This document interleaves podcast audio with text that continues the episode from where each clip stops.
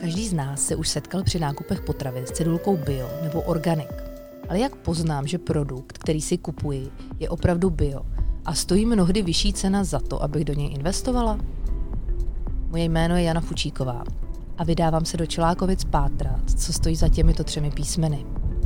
Hospodaří tu pan Jiří Sixta a více vám asi prozradí jeho ochranná známka sedlčánské jahody. Jeho farma nepoužívá pesticidy ani herbicidy a plevel vytrhává zásadně ručně. Dobrý den, Jiří. Já vás zdravím, děkuji za pozvání. My jsme moc rádi, že jste ho, že jste ho přijal. A já mám na vás takovou hned eh, záludnou otázku. Mám zahradu a ráda bych si vypěstovala taky zeleninu v biokvalitě. Co nesmím dělat? Tak uh, už několika letý trend zpět. Uh, samozřejmě bio je takový jako slovo, kdy ty lidi napnou uši, ty, co uh, chtějí jíst zdravě a chtějí se vyhnout k nějakým onkologickým onemocněním. Uh, samozřejmě si myslím, že tam je největší, nejdůležitější takový to životní předsevzetí. Není to o tom, že budete řídit něco v práci a budete tam od rána od 6 a vrátíte se v 10 večera, že pak vytáhnete hadici a něco postříkáte.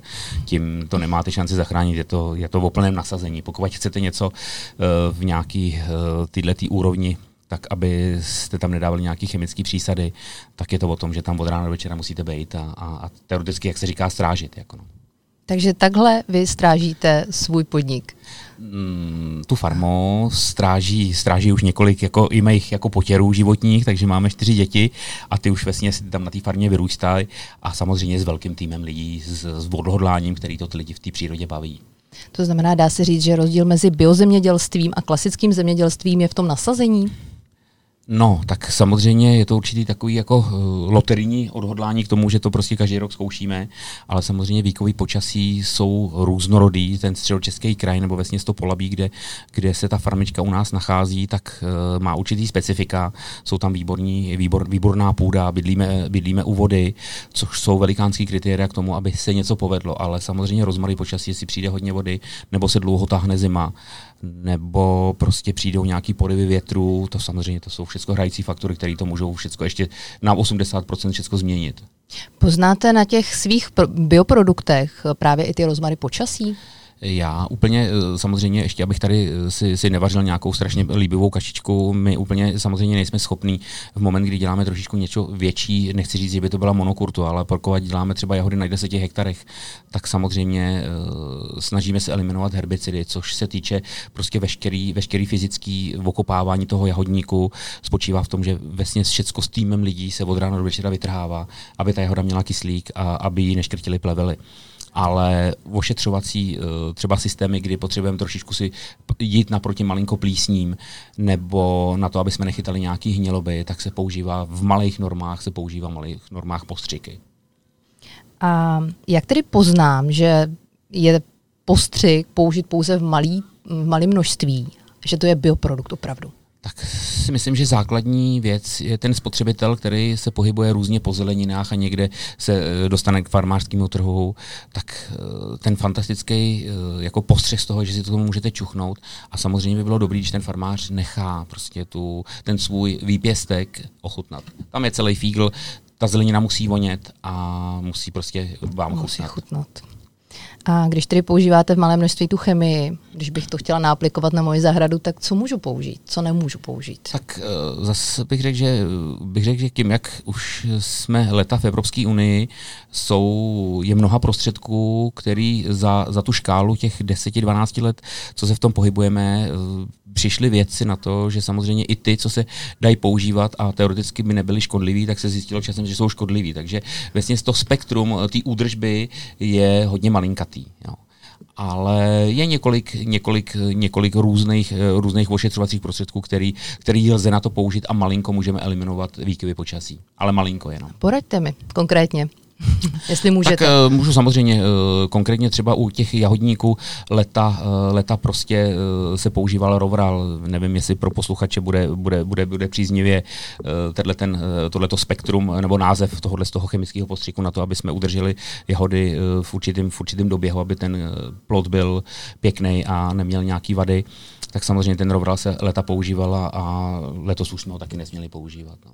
Takže se to mění opravdu tak, jak se mění normy pro pití vody. Eh, jeden rok se říká pijte 2 litry, další rok se říká 2 litry nestačí, pijte 4 litry. Aby byl člověk zdravý, tak se mění i, i, i přístupy k chemii. A... Já si myslím, že to velmi hmm. dobře, že to co, to, co prakticky nad náma ty lidi, ty genetici a ty, co, ty, co dělají ten vývoj, takže si dneska dochází k tomu, že vlastně s postupem času se budeme vracet do starých časů, kdy opravdu se budeme snažit používat jenom něco, něco opravdu jenom jemně a malinko.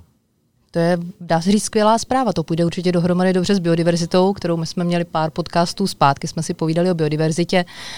Uh, vidíte to tak, eh, že by bylo třeba vidět i víc hmyzu na těch vašich polích? Uh, já vám rok odpovím, roku. jo, určitě si myslím, že každý hospodář by neměl dělat, jak se říká, monokultury.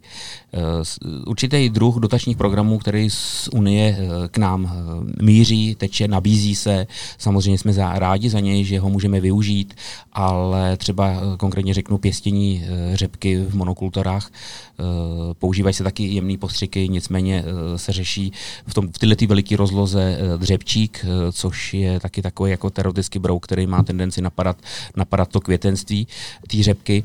A používají se postřiky, kde to napadne včely a geneticky jim to změní kód a oni se vracejí do jiných úlů.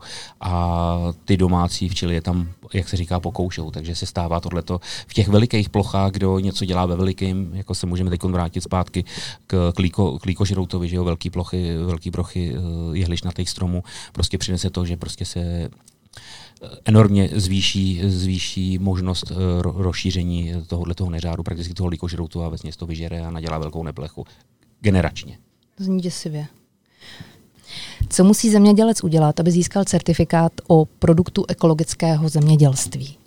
Tak eh, na tuto otázku úplně odpovědět eh, bude natěsno. Tam se jedná o to, že spousty recidiv po našich generacích, které hospodařili po válce na polích, Eh, protože se používalo hodně, hodně prakticky technologií z východu. Mičurinci tvrdili, že když budeme do toho sypat ne chlebskou mrvu, ale když tam budeme sypat hodně, hodně čpavku, hodně dusíku, že budeme mít veliký výnosy, což není úplně nejlépe k tomu, aby jsme jedli zdravě. A jsou tam zůstatky, v půdě je mnoho zůstatků, prakticky té orniční vrstvě je spousty těch neduch, které tady budou, myslím si, ještě desetiletí. Takže úplně získat certifikát o tom, že děláte na polních plochách, že děláte naprosto, naprosto zdravou zeleninu, si myslím, že téměř, myslím si, že v republice je nemožný. Jedná se to o plochy zahrádkářů, malých ploch.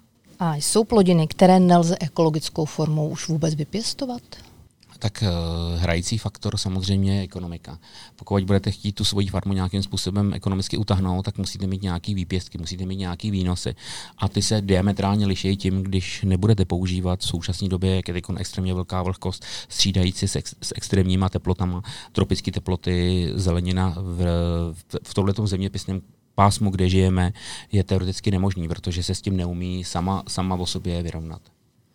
Kdybychom chtěli uh, všechny všechno produkovat jenom ekologicky. Dalo by se vůbec uživit populaci s takovýmto zemědělstvím? Tak samozřejmě tato otázka eh, je taková jako zase ze strany budu vás těsná na mý tělo. Já bych horko, horko těžko odpověděl. My jsme letos eh, měli na plánu, že se povede nám vypěstovat kolem 200 tun na té jahodárně jahod. A zhruba 80%, samozřejmě nechci si stěžovat, že by byla nepřízeň počasí, to je každý rok, ale díky zase extrémnímu spadu a extrémním teplotám prostě jahody zůstaly na poli. Kolikrát i ty lidi, co si přišli na samozběr a máme jich dost, který k nám rádi přijdou, tak nebyli schopni si sebrat, protože ta jahoda už byla z 30% třeba nakažená, byla na ní buď plíseň, nebo byla natolik vodnatná, že nebyla používatelná. Takže si myslím, že prostě i kdyby celý svět se snažil uh, dělat ve formách úplně té biodiverzity, nebo vlastně v tom, v tom hromadném, hromadném pěstění, uh, tak uh, prostě si myslím, že bychom se asi neuživili. Jo. Úplně nedokážu, jsem malý země zemědělec, nedokážu se nadhlídnout z letadla na to, jak by to vypadalo ve ostatních státech, ale, ale té populace je tolik, že prostě samozřejmě musí si to dělat trošku na profesní úrovni a samozřejmě ve velkém. Takže s určitým mírným přisazením těchto těch eh, neekologických hodnot eh, jsme schopni fungovat. No. A dá se říct, o kolik se liší produkce v konvenčním zemědělství a v biozemědělství? Dá se to odhadnout? Jo, já bych řekl, že můj odhad je 85 a 80 rozdílu? Je rozdílu. Hmm. To je pořádné číslo. Já to vysvětlím, jestli můžu No, jo. určitě. Tam eh, se stává to, že eh, samozřejmě řetězové systémy jsou takový, že prostě samozřejmě je tam nárok na vzhled, v druhé řadě je tam nárok eh, na nějakou velikost a to vůbec není schopný projít do těchto těch velikých, velikých podniků, který by vám to vykoupili. Tam je kvalitář, a který když zjistí, že na tom je nějaká skvrna, kdy teda na tom ležel list, dám příklad nějakého lopuchu nebo něčeho, tak řekne, hele, eh, ta nevo, ne, neodpovídá těmhle těm evropským normám, takže vůbec na, na řetězce se to není schopný dostat. A v moment samozřejmě zákazník kupuje očima, takže když vidí, že třeba ta okurka je nějaká pokroucená, tak si samozřejmě koupí vyrovnanou hezkou. Jako. Je takový jako tak jak vy jste úplně v začátcích mluvila ke mně, že máte zahrádku, tak tam samozřejmě zjistíte, že prostě nejste schopná vypěstovat, tak jako když to někdo nabízí úplně na trhu. Vymazlený, krásný. Je to tak, ale jsou už i řetězce, které nabízejí tyhle ne tak krásné hmm. produkty, mají je označené, že jsou to bioprodukty, že to je třeba eh, vizuálně druhá kategorie, ale chuťově je to vždycky první kategorie. Máte zkušenosti s tím, že by, že by třeba tohle to rostlo, ten, ten, ta poptávka po těch, eh, po těch, prostě po těch bioproduktech ze strany řetězců? Já eh, zase na to odpovím, já jsem šťastný hospodář a já jsem úplně v začátcích, když jsem přišel z vojny, tak jsem vyrazil, tam ještě byly samozřejmě ještě, jak se říká, starší struktury, kde jsem vyrazil s krásnou, jak se říká, touhletou ekologickou zeleninou, ale nicméně jsem tam byl nežádoucí, protože jsem byl nová, nováček a vždycky jsem to dostal ve druhé, ve třetí třídě, takže jsem sotva vždycky vydělal na základ toho, abych vůbec byl schopný to regenerovat a, a příští rok znova, znova, jak se říká, zasít nebo zasadit. Takže jsem celý život prakticky ten produktivní život věnoval tomu, že jsem se snažil sehnat zákazníka a nějakým způsobem vás uhranout to, aby vám to u nás chutnalo. Takže to mě se naštěstí stalo to, že lidi přijedou k nám a nemusím se psychicky trápit s tím, že bych vyrazil někam do řetězců, kde by mi kvalitář řekl, hele, tohle to neprojde. Takže úplně já vám na to přesně neodpovím, ale myslím, že to ty kluci mají sakra těžký, jako, nebo ty farmáři. Jako. Mě napadla otázka, eh, jak poznám tu biozeleninu nebo, nebo biojahody od, od klasické jahody, která vlastně na první pohled může vypadat stejně? Tak základní je chuť to ochutnání. To, jak jsme si říkali, je hrozně důležitý, že když ten farmář nebo ten někdo, kdo vám co nabízí, tak uh, by se měli dělat ochutnávky. Ochutnávky teď konkrétně třeba děláme hrozně dobrou hadovku. Ona vypadá nevzhledně, protože je v tomhle tom, v této specifikaci bez uh, chemických přísad. Strašně krásně chutná. Já teda jsme s ní měli včera salát a to jsme teda jako, to jsme měli břicha, jak, jak, jak opravdu, jak, jak všežra, všežravci. Ale prostě důležitý je, když se vám to podaří mixer rozmixovat a ten, ten, ten, ten závan z toho, ten, ten, ty, ty aerosoly jsou... Co, co ucítím? Ucítíte, ucítíte, když je to bez chemie, tak ucítíte čistě jenom třeba, jak se říká, jenom aerosol, aerosol vody. Mm-hmm. A dají se krásně, to se i u jahod, když se rozmixují, tak se dá u nich vycítit chemická přísada. Co mám, co mám jako čekat? No tak samozřejmě nejkrásnější můžete čekat, když to prostě bude jenom vonět a krásně vonět. Vonět, vonět jahodou. Vonět jahodou, to je to nejkrásnější, co může být. Jako. Samozřejmě můžou to specifikovat ještě různě odrůdy. Jsou, jsou určitý procentuální cukernatosti, jahoda nemá vysoký procento cukernatosti, proto ji jako doporučují jako ozdravný systém pro, pro zdravý žití, mm-hmm. pro zdravý systém mm-hmm. do, do těla. Takže to nepoznám. Musím to rozmixovat jedno vedle druhého, potom bych to poznal. Eh, si tady spolu na obraz povídáme, ale já bych vám třeba tady někde, někde, někde žičkou rozmačkal, rozmačkal jahodu, mm. nebudu se dotýkat uh, cizinců, ale samozřejmě díky tomu, že třeba kolikrát jahoda jede ze Španělska, má 2,5 tisíce kilometrů vzdálenost, tak se trhá, jak se říká, na zeleno. My tomu říkáme, že, že ta jahoda nemůže být zralá, protože nemůže mm. mít v sobě to plný sluníčko. A pak sem samozřejmě musí přežít ještě 2,5 tisíce kilometrů, nějakou ohromnou vzdálenost, takže se používají sem do té východní Evropy, se používají, to jsou odrůdy průmyslové a ta samozřejmě to jahoda, my říkáme, že to je taková hruško jahoda, že jako, nebo hruško jabko jahoda, že je pevná, tvrdá, ale nemá nic moc společného s jahodou, jako, jako tou pravou chutí. Nemluví o tom, že uh, kdyby jsme se uh, někde na té jahodárně sešli, na někde na Gibraltaru, uh, v této tý, zase v té šíři, kde oni pěstují a můžu vám ji nabídnout rovnou přímo na farmě, tak aby, takže se, po ní ujíte, protože je strašně dobrá. Ať nemluvíme pořád jenom o zahradě a o polích. Co když mám jenom balkon, žiju ve městě, vlastní jahody bych ráda eh, taky vypěstovala vedle čery rajčátek například do salátu. Jak mám postupovat?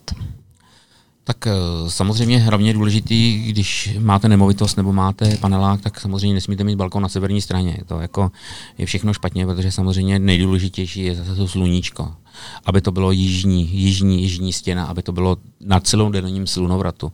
To budete schopný vypěstovat, pokud, zase říkám, nebudete teda věčně v práci a budete mít čas teda uh, to zalejt, ale samozřejmě dneska jsou výborně vymyšlené technologické truhlíky, které pomáhají zavlažovat. Je důležité prostě nakoupit dobrý substrát, ten se dneska prodává téměř každých, v každých řetězcích a ve velkou obchodech. My mícháme leta s poločasem rozpadu 15 letý, děláme substráty, které používáme do jeho, to si lidi u nás kupují a prakticky si tyhle ty zavlažovací truhlíky, truhlíky s tím zasejpají a dělají si na tom veškerou zeleninu, jsou schopní udělat okurky, jsou schopní udělat dneska, dneska i pomeranč. A kdy vám končí sezóna? Možná vlastně blížíme se asi k závěru. Možná bych se zeptala, kdy vám končí sezóna a jaké jsou další plány? Tak jste tady na mě postřehli, že jsem hospodář tělem i duší, takže nám sezona nekončí, protože my v zimě z odpadového hospodářství třeba vyrábíme brikety ekologický pro, pro Rakousko, pro německý trh i pro Českou republiku. Eh, letos jsme měli starosti s pizzeriemi, protože byly pozavírané, takže právě pro ně nasoušíme dřevo a děláme zpracování dřeva, takže pracujeme téměř 365 dní v roce, ale s chutí. A vaše plány další? Plány? plány scháním svobodu. Zaplatil bych strašně moc, strašně moc, byl, dal bych dva, tři traktory, kdybych mohl být svobodnější. A mohl, Mám kamaráda, jmenuje se Svoboda. Mm, dobře, tak vám přeju, aby se vám podařilo svobodu najít, abyste si dopřál dovolenou zaslouženou a budeme se těšit na vaše jahody v, příštím, v příští sezóně. Já vám moc děkuji za pozvání. Mějte se hezky, nashledanou. Hezký den. Povídání s panem Sixtou mě přivedlo na otázku, jak jsou na tom zemědělci s financemi. Přece jen půda i stroje pro zemědělství jsou investice v řádech milionů korun. Tak jsem se šla zeptat odbornice přes tuto problematiku, Báry Kobijánové, která má v Monetě na starosti sektor zemědělství. Dobrý den, Báro. Dobrý den. Eh, já jsem moc ráda, že jste přijala pozvání do našeho podcastu. My se bavíme o biozemědělství a já se chci zeptat, jaké produkty pro zemědělce Moneta nabízí? Tak ta škála produktů, které zemědělcům poskytujeme, eh, tak samozřejmě vychází eh, z potřeb, které ty zemědělci mají. Jednak jsou to potřeby provozní, jako například nákup osiv, hnojiv. Na ty poskytujeme zemědělcům provozní úvěry, to jsou úvěry krátkodobé, které mají nejčastěji podobu nějakých revolvingových kontokorentních úvěrů, které lze opakovaně čerpat. No to a znamená, klient si vlastně tak otevře jakoby peněženku bance. Ano, přesně tak. A čerpá, čerpá, ano. kdy potřebuje. Přesně tak. No a samozřejmě eh, každý zemědělec eh, ví, že aby byl v tom podnikání úspěšný, tak eh, musí investovat. A na ty investiční potřeby zemědělcům poskytujeme investiční úvěry, což jsou už úvěry jako dlouhodobé, které pak mají nějaký charakter jako splátkového úvěru.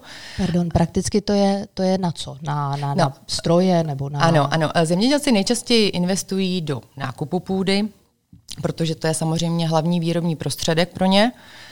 Pak investují do strojů, do technologií a v neposlední řadě do modernizace těch jejich zemědělských areálů. A co nejčastěji potřebují tedy od banky? Financování, to jste zmínila. Mm. Co je ta nejčastější skupina, kterou potřebují zafinancovat? Myslím si, že to je ta škála, kterou jsem, kterou jsem ji zmínila. Každopádně určitě od té banky jakoby právě potřebují, aby ta banka právě znala ty jejich potřeby a znala specifika toho daného sektoru protože ty specifika, aby právě následně odrážela v těch parametrech financování tak, aby pro ně ty produkty, vlastně to financování bylo co nejpřijatelnější, nejpřístupnější.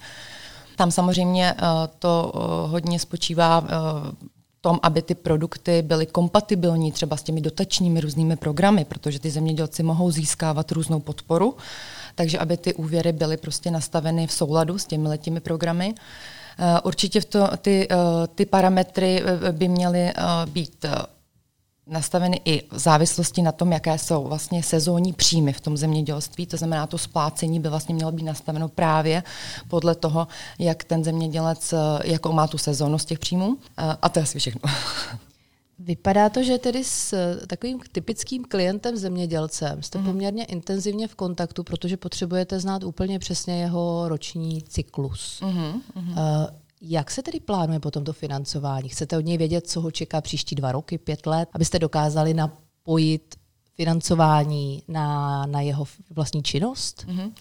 Tak uh, určitě nás samozřejmě zajímá i ta historie, jak hospodařil doposavať, Díváme se většinou na nějakou jakoby dvouletou historii, jak, jak tomu podnikání vlastně byl úspěšný.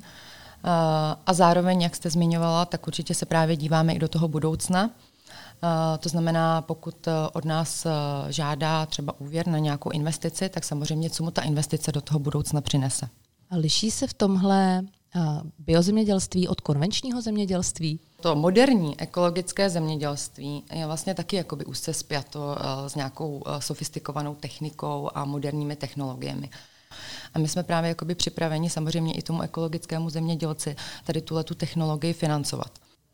Jako v rámci banky Eh, co se týče eh, nějakého investičního záměru, tak jestli je to ekologický eh, zemědělec nebo konvenční, tak prostě nerozlišujeme, díváme se na každý ten investiční záměr individuálně. Jo. A pokud se klient rozhodne, že mm, přejde z konvenčního zemědělství na biozemědělství. Mm-hmm. Jsou tam nějaké podpůrné programy, něco, s čím banka dokáže pomoct, aby, aby ten přechod byl jednodušší, nebo máte vůbec s tím zkušenosti z praxe? Uh, vyloženě dochází takové... k tomu? no. uh, určitě dochází, ale že by tam byla konkrétně jako podpora, protože tam se to samozřejmě týká hodně jakoby ty legislativní jakoby části. To, uh, každý jakoby zemědělec, pokud přechází z, uh, z toho konvenčního na to ekologické, tak je tam poměrně dlouhé přechodné období, než vlastně se s tím ekologickým zemědělcem stane. A Jak dlouhé může být? No, třeba tři roky. Aha. Jo. Tam se samozřejmě to odvíjí uh, od toho, uh, jestli dělá rostlinnou výrobu, jestli dělá živočišnou výrobu, uh, protože samozřejmě uh, půda se ze dne na den nestane tou zdravou, Jo, pokud jsou na té půdě použity do posavať nějaká chemická hnojiva, tak se prostě nemůže zemědělat říct, že se během krátké doby vlastně ta půda stane zdravou a začne vlastně na ní pěstovat nějaké bioprodukty. To, to období opravdu trvá dlouho a je to vlastně určeno nějakým legislativním rámcem. Jo. Tady bych asi jako zmínila, že samozřejmě základem toho ekologického zemědělství je právě ta zdravá půda. A aby ten zemědělec mohl hospodařit na té zdravé půdě, tak je pro něj určitě důležité, aby tu půdu vlastnil. Jo. A my jakoby tím eh, ho podporujeme v tom a motivujeme, aby tu půdu si vlastně nakoupil do toho osobního vlastnictví. Jo. A vzhledem k tomu, že to ekologické zemědělství může třeba představovat eh, zpočátku trošku jakoby nižší samozřejmě výnosy, než je zvyklý z toho uh, konvenčního zemědělství, tak bude pro ně určitě důležité, aby to jeho cash flow vlastně bylo zatíženo jakoby co nejméně.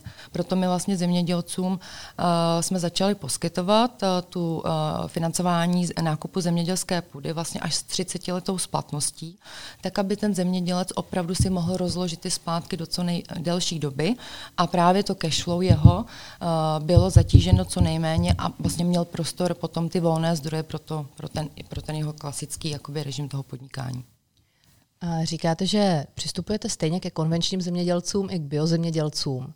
A když se schvaluje úvěr, například na nákup půdy, může tam být rozdílná výše úroku právě z titulu toho konvenčního či ekologického zemědělství?